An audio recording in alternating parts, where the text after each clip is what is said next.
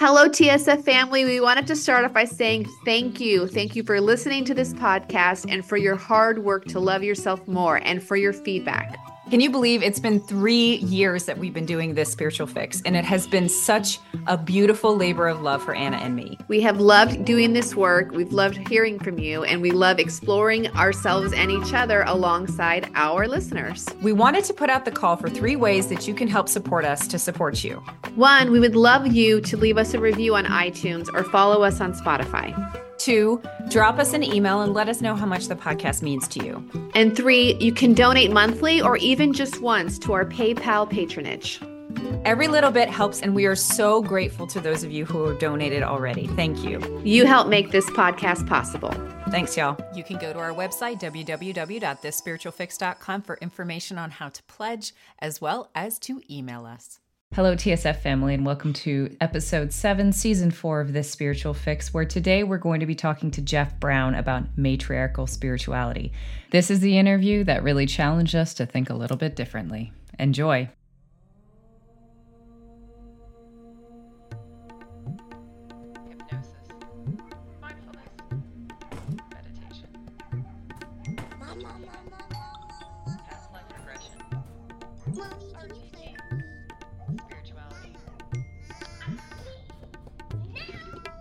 This Spiritual Fix. Two mystical mamas hacking the self help game. With Anna Stromquist and Christina Wiltsey. Hey, Christina. How are you today? I'm good. How are you? I'm good. I'm I am I feel honored and privileged today that we have on with us the prolific author, spiritual spiritual man, spiritual person. Everyone's spiritual. So it's kind of interesting given the conversation that that was what came to my mind. Jeff Brown. And I'm going to give you guys an intro for Jeff Brown. Jeff was born in Toronto, Canada. And after years of doing the successful thing, the what you're supposed to do thing, including law school, excelling scholastically, and about to start his own law practice, he heard a little voice inside his head telling him to stop. And after much resistance, which is something that we can all probably relate to, he honored his calling and he took off on a quest to find his sacred purpose. And part of this quest included a master's in psychology, being a bioenergetics practitioner, among many other things. And one of the things about Jeff that I've seen from reading his books and listening to everything is that at the heart of these explorations, he's got this diligent commitment to inner work but an inner work that is different than what we're used to in a lot of different ways and a, a, different to kind of the the mainstream spirituality that we see that is more detached. He went on to self-publish the first edition of his first book which is called soul shaping adventures in self-creation in december of 2007 which was later picked up by random house. And he has since been prolific in his offerings including the viral blog apologies to the divine feminine from a warrior in transition the film Karmageddon, which includes interviews with Ram Dass, Bhagavan Das, among others. And he has since written Ascending with Both Feet on the Ground, Love It Forward, An Uncommon Bond, Spiritual Graffiti, and most recently, Articulations. All of this has culminated in the foundation of a new model called Grounded Spirituality. And you can find him in print as well as take his courses at the Soul Shaping Institute online. So, welcome, Jeff. We're so happy to have welcome. you here on Spiritual Fix. Thank you. Great to be with you on the spiritual fix. so, I would love to start off with this question because I kind of alluded to it in your intro is you know one of my favorite quotes from from articulations was you talk about enrealment versus embullshitment right of this idea that like and you talk about enrealment in past podcasts i've talked um, with anna about this need to kind of figure out what is the the mother's lineage of realization, right? And I was like, it's not enlightenment, it's endarkenment. And that's the one I want to do. So, can you kind of expand for our listeners and really help us understand like what you mean by enrealment and kind of what is the basis for this model? Well, I think it, it was primarily subjective and experiential. You know, I started with talk therapy and then body centered psychotherapy. Alexander Lowen, the co founder of Bioenergetics, was my therapist for a time. And I didn't really know anything about this thing called spirituality. I was really into psychology. I, I mean, I knew about the journey of the soul because I had spent sort of years trying to figure out what mine was. But in terms of you know what I now call patriarchal spirituality or the New Cage movement, I hadn't really any awareness of that until I ended up with Bhagavan Das living in my house and, and shooting Karmageddon. So for me, my experience was that I found the most expansive consciousness, the most unified consciousness, the most non dual consciousness, the most everything consciousness in the heart of the everything. I didn't find it by detaching from my pain body. I didn't find it from turning my story around like Kuki Byron Katie. I didn't find it by practicing vipassana, which I came to call bypassana. I, I, really, really had the experience of this thing that I call spirituality, which I define really as reality, in the heart of my physical and emotional body, and in the way that I then intersected with everything outside of myself. So I would go into a session with Lowen beforehand and feel sort of separateness in my consciousness go into my body, release emotional holdings, rage, tantrum, cry, whatever it is I needed to do. And at the end of it, I would walk outside and feel unified. And so I didn't need to put on fancy clothes and change my name and hang out in Tibet and do any of those things in order to find my experience of wholeness, which I came to call enrealment. I define spirituality really as reality. So the most truly spiritual person is the one who's in the greatest number of threads of reality within their consciousness at one time. And as I began to explore what we've been calling spirituality, particularly the patriarchy, very conveniently, it seemed to be a very singular threaded consciousness. They were masters of meditations. They were masters, always masters of something, because men love being masters. And and yet every other part of their life was a shit show. So you know, the term enrealment, it was first in enrealment and soul shaping, then the editor at North Atlantic, we switched to it's like "in enrealment, felt easier and better. And it's kind of kitschy, but I feel like it says, eh, you know, everything I want to say. And now that we see how much trouble our species is in, it seems that much more imperative that we look at reality through an enrealed lens rather than an enlightened lens because we need to be here for all of this in order to be able to do something to change it. Yeah. I love that. I love that in particular. Anna, you were laughing when he was talking about. Yeah, yeah. When uh, could you go a little sorry bit? If, sorry about no, no, no. that. I mean, we met. We met at a vipassana. Yeah, I um, mentioned that when we first came on before we yeah, started recording. So yeah. yeah, could you talk a little bit about why vipassana is bypassana? bypassana. so I mean, it's. I mean, of course, any practice can be helpful on the path to wholeness, but when they start selling it as the royal path to the kingdom of God, which is what many so called male masters in the spiritual world refer to meditation as. I think they're deeply misleading us. I get why men like stillness and silence because sound and movement bring up all their unresolved stuff. And I remember for me, it was more I went to an insight and opening workshop with Jack Kornfield, who was a so called Vipassana master, and Stan Grof, who was the holotropic breathwork guy. And I had been with Lowen, so I kind of had a different lens. So I, we start with Jack, and Jack tells all these soft, sweet, lovely stories, and you know they're very lovely. But all I see when I look in his eyes is rage. And I was studying with Lowen, so I'm like, what's really going on with this guy? I mean, is he really all calm and realized and softy toffy like that, or is there a whole shitload of stuff that he hasn't moved through yet? And for my for me sitting with him and watching all of these caffeinated westerners getting out of their cars at the governor dummer academy in massachusetts and trying to like find their way to some peaceful place seemed ridiculous because we hadn't gone into the body. We hadn't right. discharged the cultural holdings. We hadn't discharged the other holdings. So just sort of witnessing the sensations noticing being with the sensations was it felt like the tip of the tip of the iceberg. So then I had a really profound holotropic breathwork experience that was remarkable with Stan Grof and went outside and sat in front of these bulrushes that seemed so separate for me when I was just engaging with Jack stuff.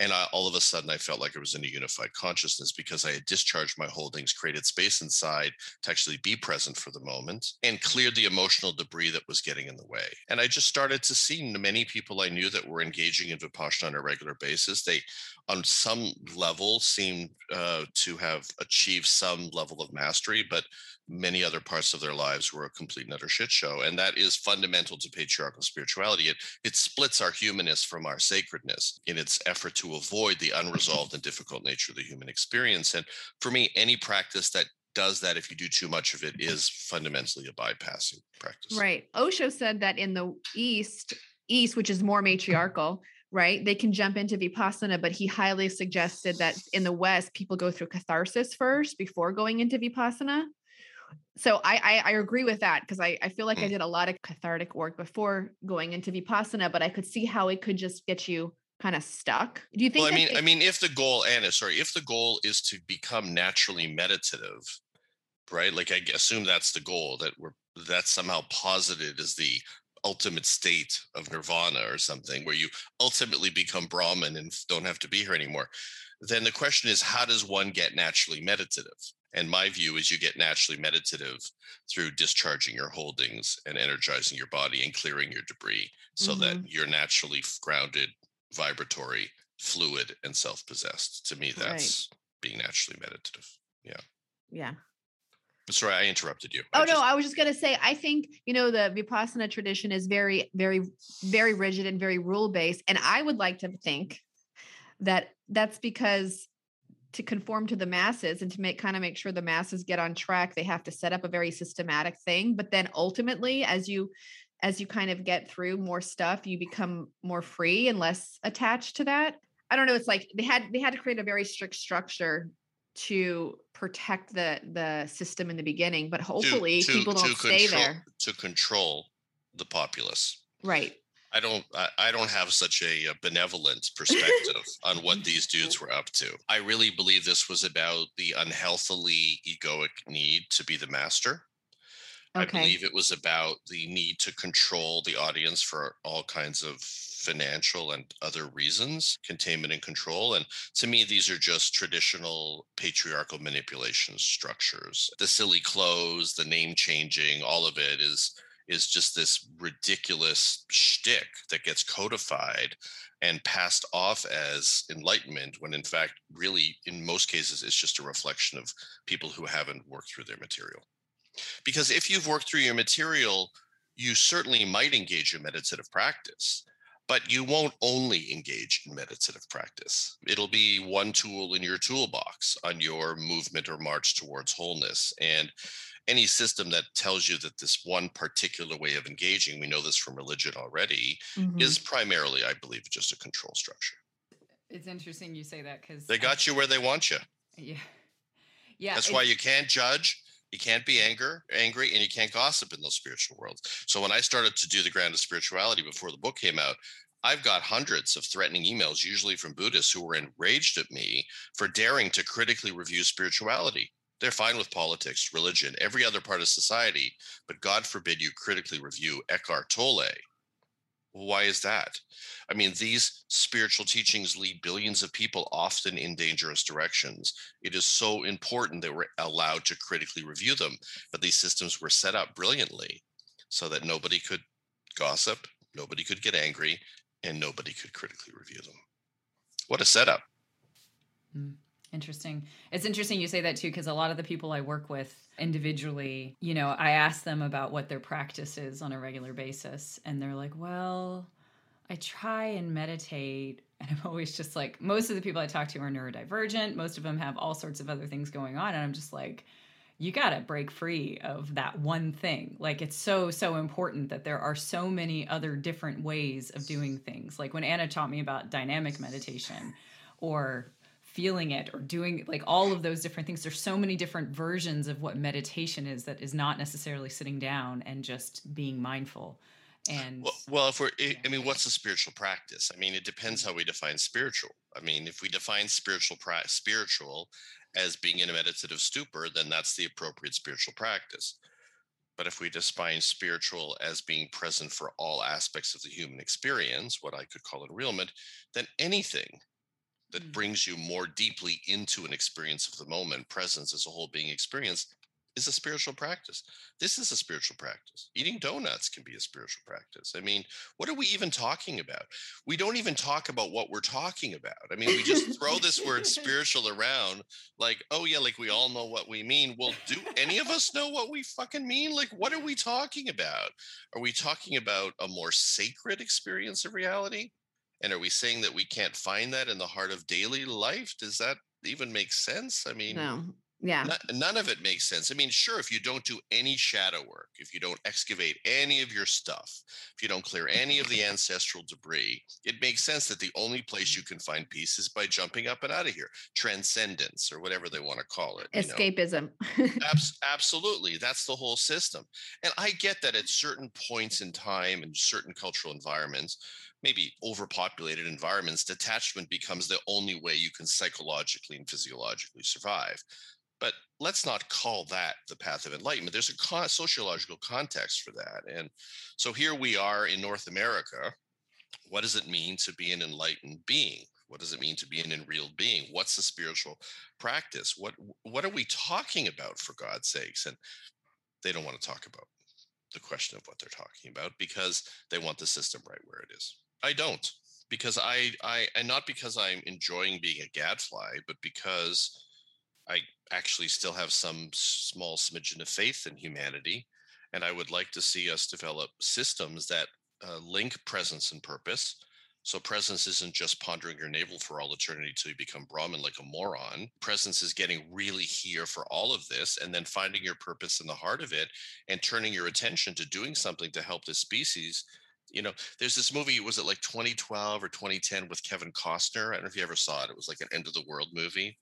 And there's this amazing poster image for it where you see these these Buddhists, uh, like Tibetan Buddhists, they look like at the top of these mountains, like the Himalayas, in sort of meditative repose, like they're allegedly at peace or something. And but then you see the wave coming to kill them. And to me, it just puts all, there's enrealment meets enlightenment meets enrealment. Like it's just so much perspective in that. It's like, yeah, you think you've got it all figured out, buddy. Well, here comes the wave, you know? And if we can't withstand the wave and acknowledge the reality of the wave, then I just don't think we're really here. And I don't think if we're really here, we can claim to be living spiritual lives. It's interesting you say that too, because you know one of the things that I again talk about is a lot of people don't feel comfortable living in their fullness, right? For whatever reason, they got their they got their shit. They got they're going through their shadow work and things like that. And it's like, it, and it's interesting because I can feel it in them that they're only trusting so much, right? They're not trusting in 98% of the situations. And then those 2% of the situations when they're with somebody who's spiritual with them, then they're like, okay, now I can trust. Now I can open up. Now I can be a whole thing. And it's just like, you got to just like push against those barriers and just start to open and trust in a different way. Like, obviously, not to every situation. You need to stay safe, you know, within a physical Yeah. context. But Mhm. it's been really interesting in this journey to watch that in myself too, to see how the trust is really the limitation. Like, when you're in the masculine, when you're in the patriarchal spirituality, you don't have to trust fuck all. Like you just have to look at your own mind. Like there's no need to to be in the context of relational experience. Yeah, it's not horizontal, it's vertical, right? It's higher than, you know, like as though we're like birds floating up above the human experience or something. And the best bird, the strongest bird, the bird that can sit in the cushion for longest is the most realized bird. And this whole horizontal, uncomfortable and confusing horizontal plane of me and you and you and you and all of this, this is discarded, which is wonderfully convenient. I mean, you know, it's But like that's what- the juicy stuff. well, so yes, that's the that in every sense of the word is the juicy stuff. I mean, that's that's that's exactly right. And well, you know, I mean, it's like I mean, the irony of these enlightenment models is in a way it's like they're saying that God or whatever Brahman or whatever they're using made a mistake by putting us in human form because they define the most realized state as the one that's bereft of humanness, bereft of body, bereft of feelings, bereft of ego, bereft of story, and ultimately they're going to control their mind. So, what the fuck are they now?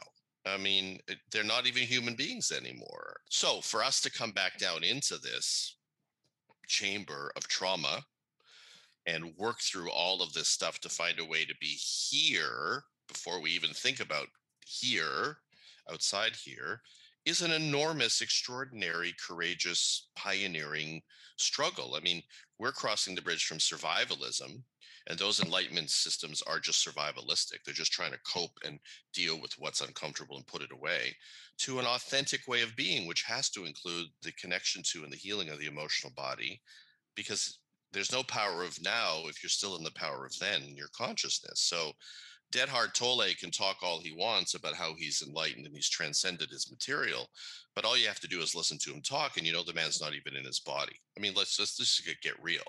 If that's enlightenment, I don't want nothing to do with it. And so for me, I'm looking for something alive.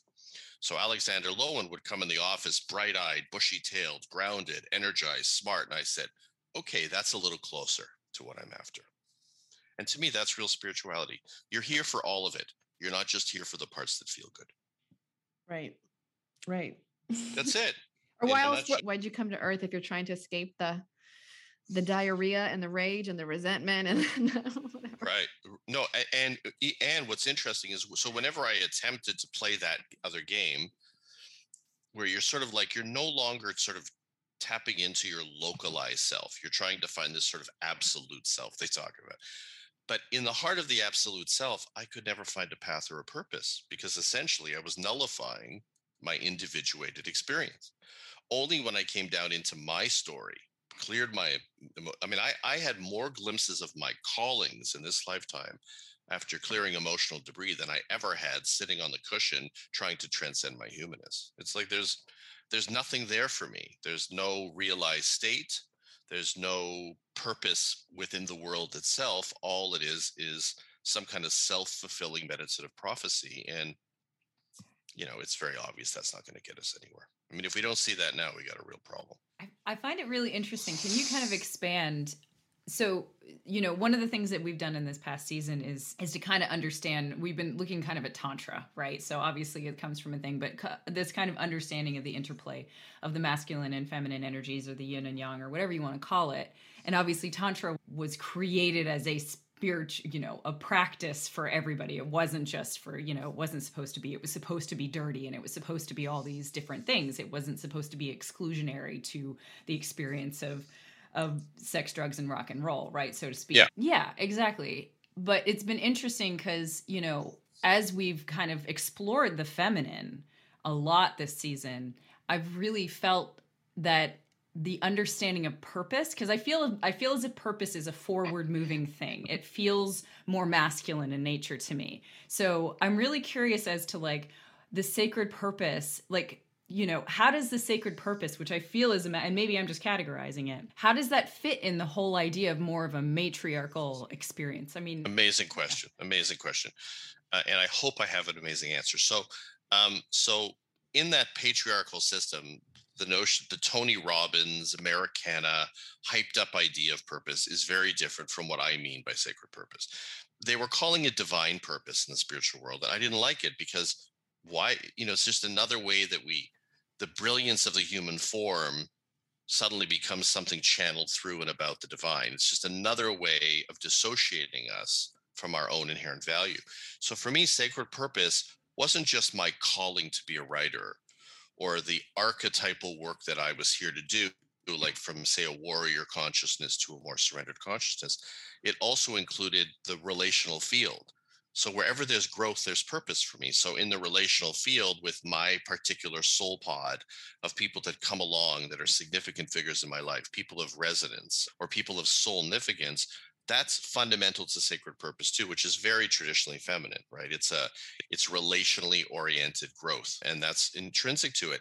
And all of this clearing of the emotional debris, all the shadow work the two of you are doing, for me, is fundamental to sacred purpose. Most people at this stage of human development, their sacred purpose is to get to work healing the trauma that they're carrying forward from their lives and from their ancestry. So, sacred purpose is very broadly defined for me and includes wherever you inherently know you need to be in order to grow yourself one step closer to wholeness. So, I think it's probably an integration of the gender constructs. Yeah. I love that. Thank you. Yeah. Yeah. All right, I have a question. We we have our own bag of tricks to do ours. What is your, I guess, top two or three favorite methods for removing emotional debris? Well, I'm very comfortable with anger. And so I have a foam cube from bioenergetics with a baseball bat that when I'm particularly enraged, I sometimes take pictures of people I'm not happy about and I shred them like shred them like little monkeys with my baseball bat. And so that's that's was a very fundamental part for many years of my path i think just any form of emotional release for me is is i would say my primary spiritual practice. It's clarifying it creates space inside for me to identify the next step on my path and to now have the energy to walk the path. You know, when you're all bunked up, you don't have the energy for anything. And what was the third one? My third spiritual practice is going to the racetrack and betting on horses. I've done so much work at the racetrack, you know, with respect to self concepts. I mean, for me, all the self concept work is spiritual practice. It's, I don't even understand when they talk about spiritual practice as something separate from selfhood, like it's some ridiculously floaty, silly thing. I don't even understand. I mean, I did so much work at the racetrack because I would like, I would buy a daily racing form, which is the newspaper for the track before I'd go the day before, and I would study and figure out who are the horses I want to bet on. Okay. Doesn't sound spiritual, does it? But it was. And then I would go to the track the next day and find that my confidence, my intuition, as Christina was discussing, with respect to who I was betting it would get knocked off by the favoritism of who the people were betting for. So I did just so much work at reconfiguring and solidifying my trust in my own sense of self and intuition at the racetrack. And still, again, when I feel like I lose my way, I go back to the racetrack for that reason. And to me, that's a spiritual practice. It's all a spiritual practice. I love it. Yeah. Like what what are we what are we talking about? These dudes have told us some crazy story. I mean, I got to wear an outfit, I got to have a name change, I got to have a special holy book, I got to do a particular exact practice. I mean, there's the entirety of life is a spiritual practice. If you have the intention of living your life in a direction of moving towards wholeness, to me, it's absolutely a spiritual practice. It's really interesting. You say about how the favoritism of what's moving in in, in like at the racetrack, right? Like you, that that you you want to keep what people your... think, what people think, right? Right, right. Right. But I'm I'm curious. Is there? Did you ever explore? If I'm sure you did, but like, did you ever explore if like that in and of itself was a spiritual flow that you could kind of tap into right? That like what what the kind of group thinks and what the community no. thinks about something. No it's so interesting. So this was exactly it. I had this uncanny ability especially with i don't know if you've ever been to a racetrack but stakes mm-hmm. races like high level like the derby like the bigger races. I had this uncanny ability to intuitively sense what horse was going to win i wasn't right every time but i had i was good. And then I would go to the track and somebody else would be the favorite and people would be talking and there's, you know, everybody's talking about what horse to bet if you go with a group of people. And that's when I would sometimes lose my way. And often, not always, but often, the horse that I intuitively sensed and could imagine being in the winner's circle would then win the race. And I hadn't bet on the horse. So, so no, groupthink didn't get me too far. There was some other thing I was tapping into through my body and through knowing a bit about the racetrack. I mean, it's it wasn't you know. I mean, I I'd been a student of the racing form for a long time, but yeah, it's an interesting practice. It is. It is. Do you think that that you are manifesting to use that word, which is definitely a new age term, a new, as you would say, a new cage term? Well, I think I'm a pretty good little hue manifester. I would say, yeah, I think that I'm, I am, but it never happened to me just because I thought it first it never happened to me just because I begged the universe. It never happened to me because I prayed. It always happened to me because I worked for it. Wonderful. Yeah. Cool. So, a question that I have you mentioned anxiety and depression.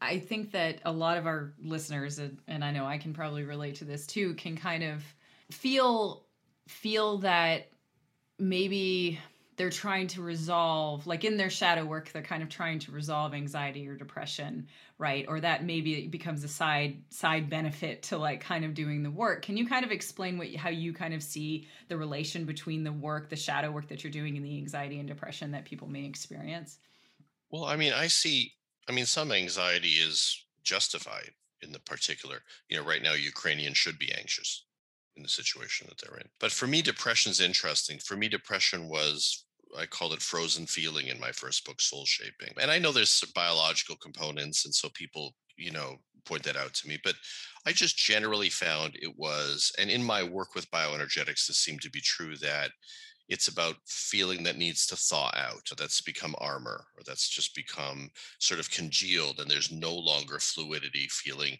juiciness right and movement as anna said and and so for me the somatic psychotherapy work whatever form whether it's somatic experiencing bioenergetics core energetics there's many and many more developing now was key to all of that because of course through the talk therapy model i couldn't thaw out my feeling i could only make some sense of it um, so I think for me, depression is frozen feeling, and you have to go down into the trauma tunnels in order to excavate the material, release the material, find your voice again, regain the boundaries that were denied you because of horrible circumstances. And then once you become fluid and vital and alive, you know, you're more available to all kinds of experiences that can shift your emotional state. I used to watch Alexander Lowen was brilliant around depression because he said it's so complicated. There's not enough energy for us to get the person going to release the material. But if we can just find a technique to energize them to move enough of the material, after an integration phase, they start to feel less depressed. And so it's difficult to work with, but I think that you have to go into the body to actually be able to transform it. You have to. I've definitely found something similar in that. Like if someone's just at that low place, I, I, I call it um, borrowing someone's sourdough starter, right? like if you don't have any sourdough, if you have no yeast, and if there's nothing growing in your body in terms of like joy or movement of that energy yep. you have yep. to sometimes borrow somebody else's sourdough starter and nurture it right because otherwise it's like it's like it's just like everything's just like not working out there so yeah, mm. i like that so for you two your your focus has been on the mother wound so what does that mean what do you mean by that in relation to this question of spirituality I guess that's my question. Just the way in which spirituality was co-opted by the patriarchy and den- denied the feminine, or more something? more like if we see well more, more like if we see mother as Maya and chaos and death and destruction and all the juiciness of life and Kali, how Kali Ma. Yeah, and how we resist her, and how in that very resistance of her, we cut ourselves off from deeper parts of ourselves. Yeah.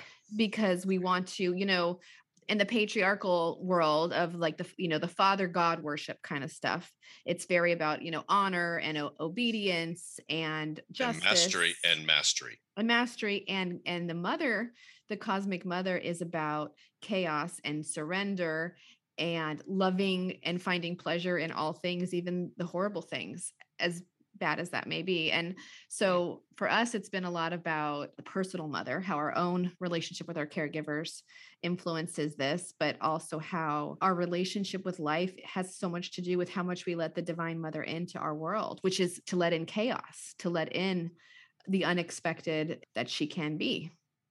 Well, I feel like what you're sort of also saying is just to let in feeling. And that too. In, yeah. In yeah. The, in all the forms that feeling comes. Um, right, right, and, and rather yeah. than trying to control feeling and contain feeling and discipline feeling and all and just, yeah, just taking life how it comes every moment to moment, how it changes versus um, putting everything in a box.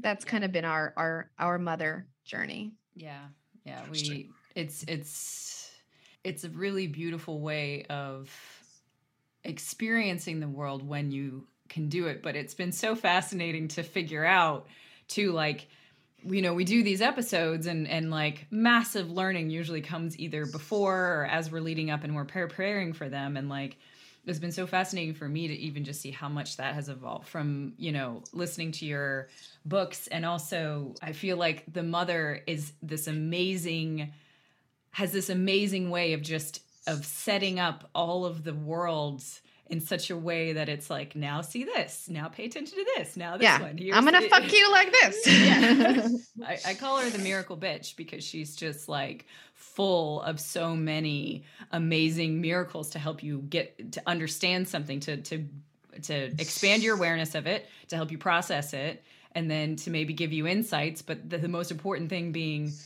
increasing your awareness and processing all that stuff like as you call them holdings right out of your body mm-hmm. yeah. and when you give her the the the recognition and the power, then she takes you on a fucking ride, right? Like she's gonna take yeah. you on a ride, like you know. And I and I think the more we've learned, and and it doesn't happen all the time, but like the more we've go with it, the more we realize how little in control we actually are. That we, you know, those those big, you know, those gurus say we are not the doers of action, but like you really feel like I'm really not doing anything. It's all her through me, you know. I feel like Yeah, that it- people you may or may not experience it depending you know if listen to this podcast you may or may not experience that but but to me it's an awesome feeling when i'm just like it's all her moving through me and and And it's it's all y- and it's all you moving through her. yeah. Mm-hmm. So let's back to the honoring of the self the story of Anna Stromquist. You know, yeah i didn't see- i didn't think about that because i'm an asshole but yeah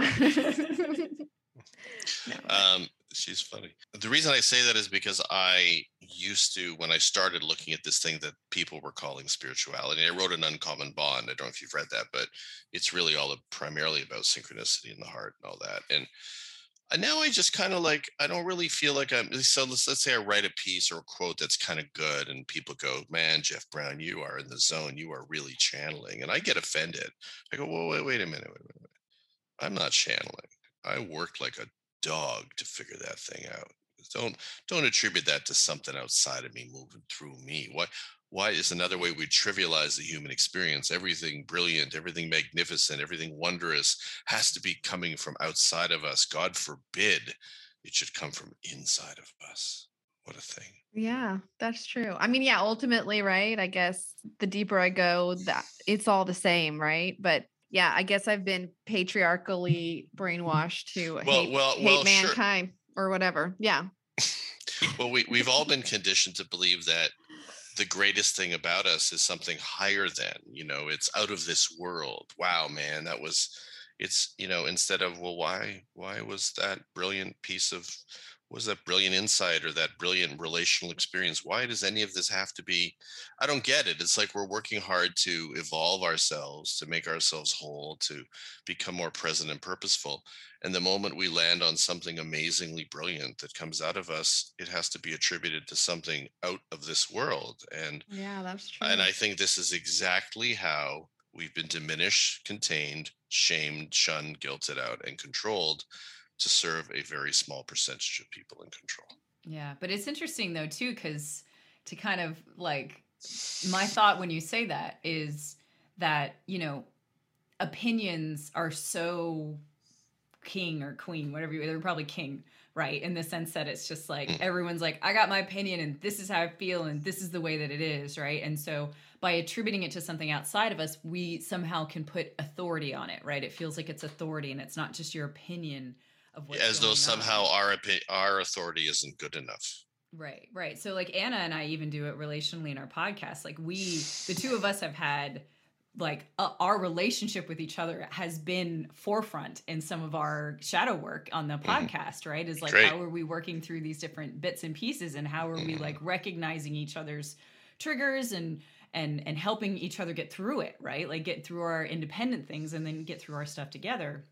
And sometimes we just throw Archangel Michael in. And when someone's like, I feel like it's like our little thing. Like when someone's like, hey, Archangel Michael said this, I'm like, sweet, that's what he said. Let's go with that. Like it just kind of somehow. Yeah, it's nice. It's a little yeah. relief. It's nice to have a little relief now and is. then. And then it's just not two people against each other. So uh, yeah, I get what you're saying. I get I definitely can agree with the fact that like I work my ass off for the vast majority of all of the insights that I have, and I know that Anna does too. We like we go. Yeah, through you're working fucking- for it. Yeah, we go through the mire to get to that place, right? Yeah, so it's yours.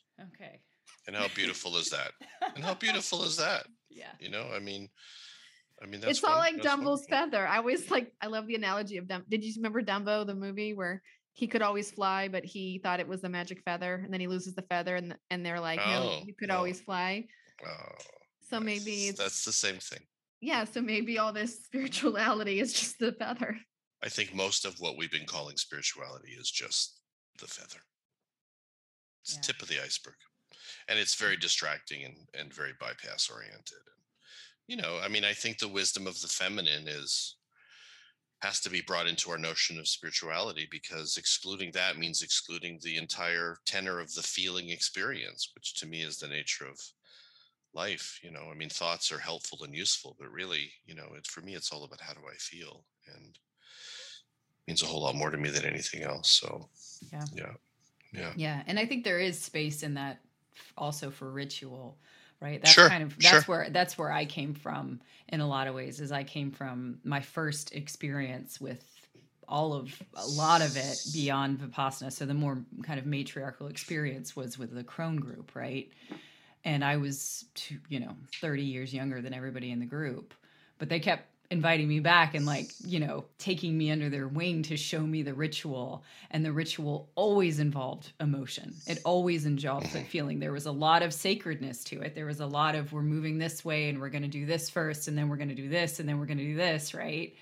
But ultimately it always had catharsis or it always had some sort of release and it was beautiful it was a beautiful sacredness to it right that it could still be it felt spiritual in its sacredness in the actual doing of the ritual Nice. I think the way I think about ritual is that I'm not interested in sort of a some religious or spiritual sect sort of feeding me my rituals. I would like my rituals to emanate from my individuated life experience, something that has meaning for me in particular that's organized around and emanates from what I've lived in this lifetime. So it's it's not generic ritual. It's not the ritual that everybody is doing in a church on Sunday. It's it's the ritual that is Christina. It's the ritual that is Anna. It's it's Jeff's ritual. It's a reflection of your polyphrenic soul, your multi-aspected soul, and all of the encoded wisdom and directionality that lives within this organism and and that keeps that organism going more and more in the direction of wholeness and integration and yeah. Yeah. good. What's wrong with that you know? It's why can't it all be unique to us? I mean how empowering is that to make it all unique to us Yeah. Yeah. And some, I mean, I, I can't tell you how many people tell me how scared they are of that because they think they're not doing it right or they think they're in danger. yeah right right it's another you know, perfect control system right Mhm. you you just got to keep doing it till you do it right until the master tells you you do it right and all the rest of that if you let that all go and just find your own rituals that emanate from your own life story you, you don't have to worry about anybody marking you Yeah. i mean you're you're walking in your own two feet which i think is desperately necessary at this stage Yeah. Yeah. I would agree. I mean, thousands of years. I mean, how many people have you met that are truly self possessed, truly individuated, truly integrated with respect to their humanness and their sacredness, truly fi- walking their callings and their offerings on a very deep and conscious level? How many people? Two, 10, 12? I mean, wow. Yeah. When you did Karmageddon and when you spoke with those, when you spoke with Ram Dass and Bhagavan Das, obviously he lived with you, as you mentioned before. Would you say that those masters were embodied? No, no, I wouldn't say that they were masters. I spent uh, part of two days in Maui with Ram Dass alone, telling him he's a spiritual bypasser, and at the end of it, he admitted it. So no, I think that I think they were working a shtick. You know, I think that they were North American guys with father issues who really wanted to believe that there was this Indian master that had selected them specially to bring this brilliant message to the world. And there's always wisdom in everything. I mean, that's why it's tricky. So, you know, Bhagavan Das said a lot of really wise things, but yet had absolutely no integrity in every other part of his life. He was known for that. And that's why the movie went in the direction that it did for me, believing in him to me not believing in him. And, you know, I think that most of the people around Ram Dass are emotionally very shattered individuals. And I don't believe those particular teachings are really a path back into the body. I mean, he really believed his name was Ram Dass, but his name was actually Richard Alpert. So these are bypass practices that were framed as the great grandpa wisdom, and people believed it or didn't. And I, I loved things about Richard, but at the end of the day, I didn't feel like he was really a very healed or integrated person. He he he mocked me for believing that psychotherapy could be part of a spiritual life and i've written about that and wrote about it in grounded spirituality and i just don't think that i don't actually believe ram dass was a spiritual person according to the way that i define spirituality which as as reality because i think that he was sort of specialized in particular realms and perspectives through the hindu uh, lens but had omitted all kinds of other unresolved aspects of his psyche. Yeah. Who has who have you met is the most integrated whole person or examples? I felt that Alexander Lowen was the bioenergetic guy was mm-hmm. closer to something I would call spiritual, but I I don't know about anything about enlightenment or any of those things. I have a friend, Philip Shepherd, who you might want to talk to, who wrote Radical Wholeness, whose work is brilliant. And I think he's really working to integrate all aspects of the human experience in his teachings. I love Andrew Harvey's work, but most of the people in my field are eh, mostly imitative and just looking for the next book deal. And so not really called to something. And Philip is called to something. I know that I felt called to it. Andrew's called to things. And and I think that's important. And Andrew Harvey was one of the people who was first deconstructing all of these patriarchal spiritualities. And he's often said it may help that he's a gay man, so he he has a more integrated perspective on spirituality through a different lens. But um, yeah, I mean, what would it feel like for us to accept the possibility that nobody's even gotten close to what I'm talking about yet, mm. and that mm. that we've just been fucking around and wasting time for thousands of years, and that and that you know that we need a whole new bevy of models available to us uh, to be, even begin to understand what it means to be fully here emblazoned on our path where presence meets purpose we're vital we're alive we're rooted we're grounded we're self-loving but not narcissistic.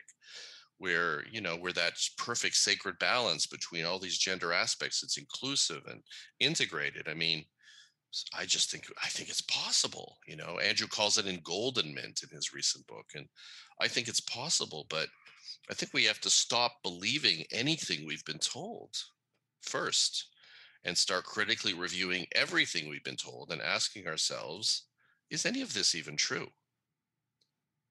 And that takes courage. You know. Like what's true about any of this? I mean was ram dass enlightened? Why is that true? Every one of those guys when i made this film it's in the film i would ask them i'd go i don't get it. You guys are saying you're enlightened but you have no integrity. So i'm confused. How can you be enlightened and have no integrity? And these guys all had the same answer and not ram dass he had a different answer. They all said oh jeff enlightenment comes to who it comes to. I said, well, that's convenient. So you don't have to deal with all your fucked up narcissistic aspects and you can claim to be an enlightened master. So they're talking about a notion of realization. That's not what I'm talking about, where you can be brilliant in one thing and see something clearly on a very high level, but every other year part of your life is a mess. And I think enrealment means that we have to, as Ram Dass said in Karmageddon, be able to justify ourselves on every level of awareness. Yeah. Not mm. just great in one aspect and a mess in every other aspect. And I think that's the direction Anna's talking about, where, you know, it's the direction of the mother, where we're able to be in the messiness and the juiciness and the chaos and the order and the everything of aliveness and hold it in our consciousness without having to bypass any aspect of it. Yeah. Yeah. I'm curious. I don't, I don't know why this this is like come up. One of the things that you mentioned in one of the quote books, I can't remember which one it was, but it was you talked about how your parts are your best friend, right? Sure. And so and so I, am assuming you're talking about IFS in that particular case. Uh, no, but what can you explain that more? What you were talking about? Because right. the reason I mention it is because like that whole idea, especially in IFS, but like that whole idea of of there are no bad parts of us if we can and and if we can look at all those different parts and we can say yeah. hey let's get you out of this role. Let's get it so that you're on track you know so that you are doing something that you love. Let us be self-led beings that are fully integrated with all our different parts and no parts has to come forward and, and be an asshole right? Like it's you're responsible for all the internal family that exists. But yes go ahead. Sorry i interrupted. yeah so when i was young i was naming my parts i was calling them adaptations and disguises and eventually defenses. So my warrior self, Captain America, my heady part was Encyclopedia Brown. I was naming them and I wrote a bit about that in soul shaping. And I understood that these were adaptations, these were defenses, these were things that showed up to allow me to survive in very uncomfortable circumstances. But that eventually my question was, but what's my soul's journey? My soul's journey can't just be about adaptations, defenses, and disguises or parts. What is on a core level my encoded path, what James Hillman called the innate image. So my work in my life was to differentiate those protection mechanisms and patterns from who is Jeffrey Lauren Brown why is he here and and that's you know parts work existed long before ifs but mm. then richard developed one particular model for it and i was i was more interested in the parts work as a as a soul question what's my soul's journey and how confused am i getting by attaching to these various parts that have served their mm. purposes mm. yeah and then you want to get to the point where your parts are consciously utilized as opposed to automatically and unconsciously activated, right? So you choose it for a express purpose, then you come back to yourself so, rather than you're being by all of those outer parts. Okay. I had this dream the other like two nights ago that I was in a huge auditorium with all these people in it. And I look around and I'm like, oh shit, I'm in a dream. So these are all my parts. These are all me. And I was like looking around the room and being like, these are all my fucking parts. So Anna, name some of your name some of your parts for us. Well, I haven't named them like you guys have. Oh, I have the dragon, and you also have the uh, pep girl. Oh, I have the cheerleader. You have which, the cheerleader, uh, which is the "Go me, I'm amazing." Nice. I have the dragon who likes to destroy everything around her. I have the romance cop. Well, she's gone pretty much, but I had the romance cop who liked to say what you should and shouldn't do in a relationship. Oh, what you right. should, how you should and shouldn't express love uh, the romance cop. Officer Romance. Officer Romance. Gina? But yes, anyways, the auditorium was freaky because I was like, there's a lot of parts. Yeah. Mm. Yeah, my part, Anna named my part one of my parts steel magnolia and she's the people pleaser who's like very southern and is always mm. making people feel comfortable the steel magnolia.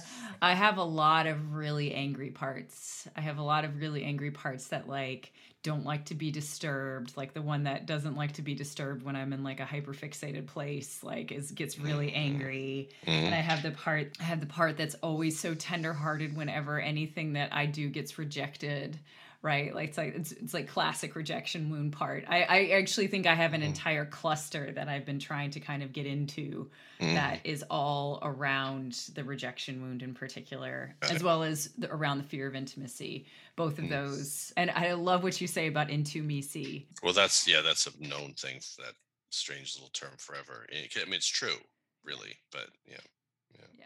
yeah. Can uh, you explain that? Well, people just say, I mean, it's, I've heard this forever. Intimacy is into me, see.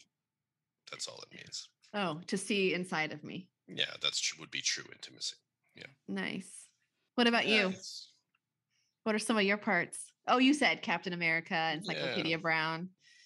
Yeah. You know, I, I haven't, I haven't, I should spend some time now currently asking that question. I, I'm going to, maybe I will actually. It was sort of I, like an old thing I wrote about and taught about and d- dwelled on, and but now it's like uh, I feel pretty integrated now. But of course, I have you know um, parts that show up. Mm-hmm. Have you read Existential Kink? No. I've been I've been playing with that lately, and that is really fun. That is um, looking at anything you resist and then trying to get off on it. Not necessarily sexually, but you look at it and you're like, oh, I've been betrayed. I hate being betrayed. I don't want to be betrayed. And then getting in touch with a part of you that wanted to be betrayed. Well, I, I think of a woman who's kidnapped by ISIS and raped repeatedly by a number of men over the period of a month. I don't have the audacity to tell her that on some level she wanted that. No, but in that case, we could say that on a cosmic conscious level, maybe we've all contributed to that because it couldn't exist without us all on some level contributing to it. Maybe. It was a little spiritual bypassy. Um, a little. Yeah, well, a lot'll actually. A lot. well, yeah. I mean, I guess in those kind of cases where it's a horrible, horrible thing happening. Yeah, needless suffering, we'd call it, right? Ne- I mean, needless suffering. Then what? Yeah. You just throw that out of the of the. Well, I think we have to allow for it. If you've lived on this planet, you've noticed there's some needless suffering going on, and there may be a lesson, but there isn't always a lesson and i don't think every victim has a responsibility to learn some wonderful lesson from a horrible experience. They may decide that there's a lesson to be learned but i don't want to project that belief onto them and i get that we all contributed on some level to the creation of this nut house but i don't like to go so far there. I like to stay localized and focused on the event itself because the whole spiritual bypass movement is telling people that their feelings and experiences are an illusion and meanwhile those experiences are in their bodies and wake them up at night and they jump off bridges. So it can't be completely an illusion.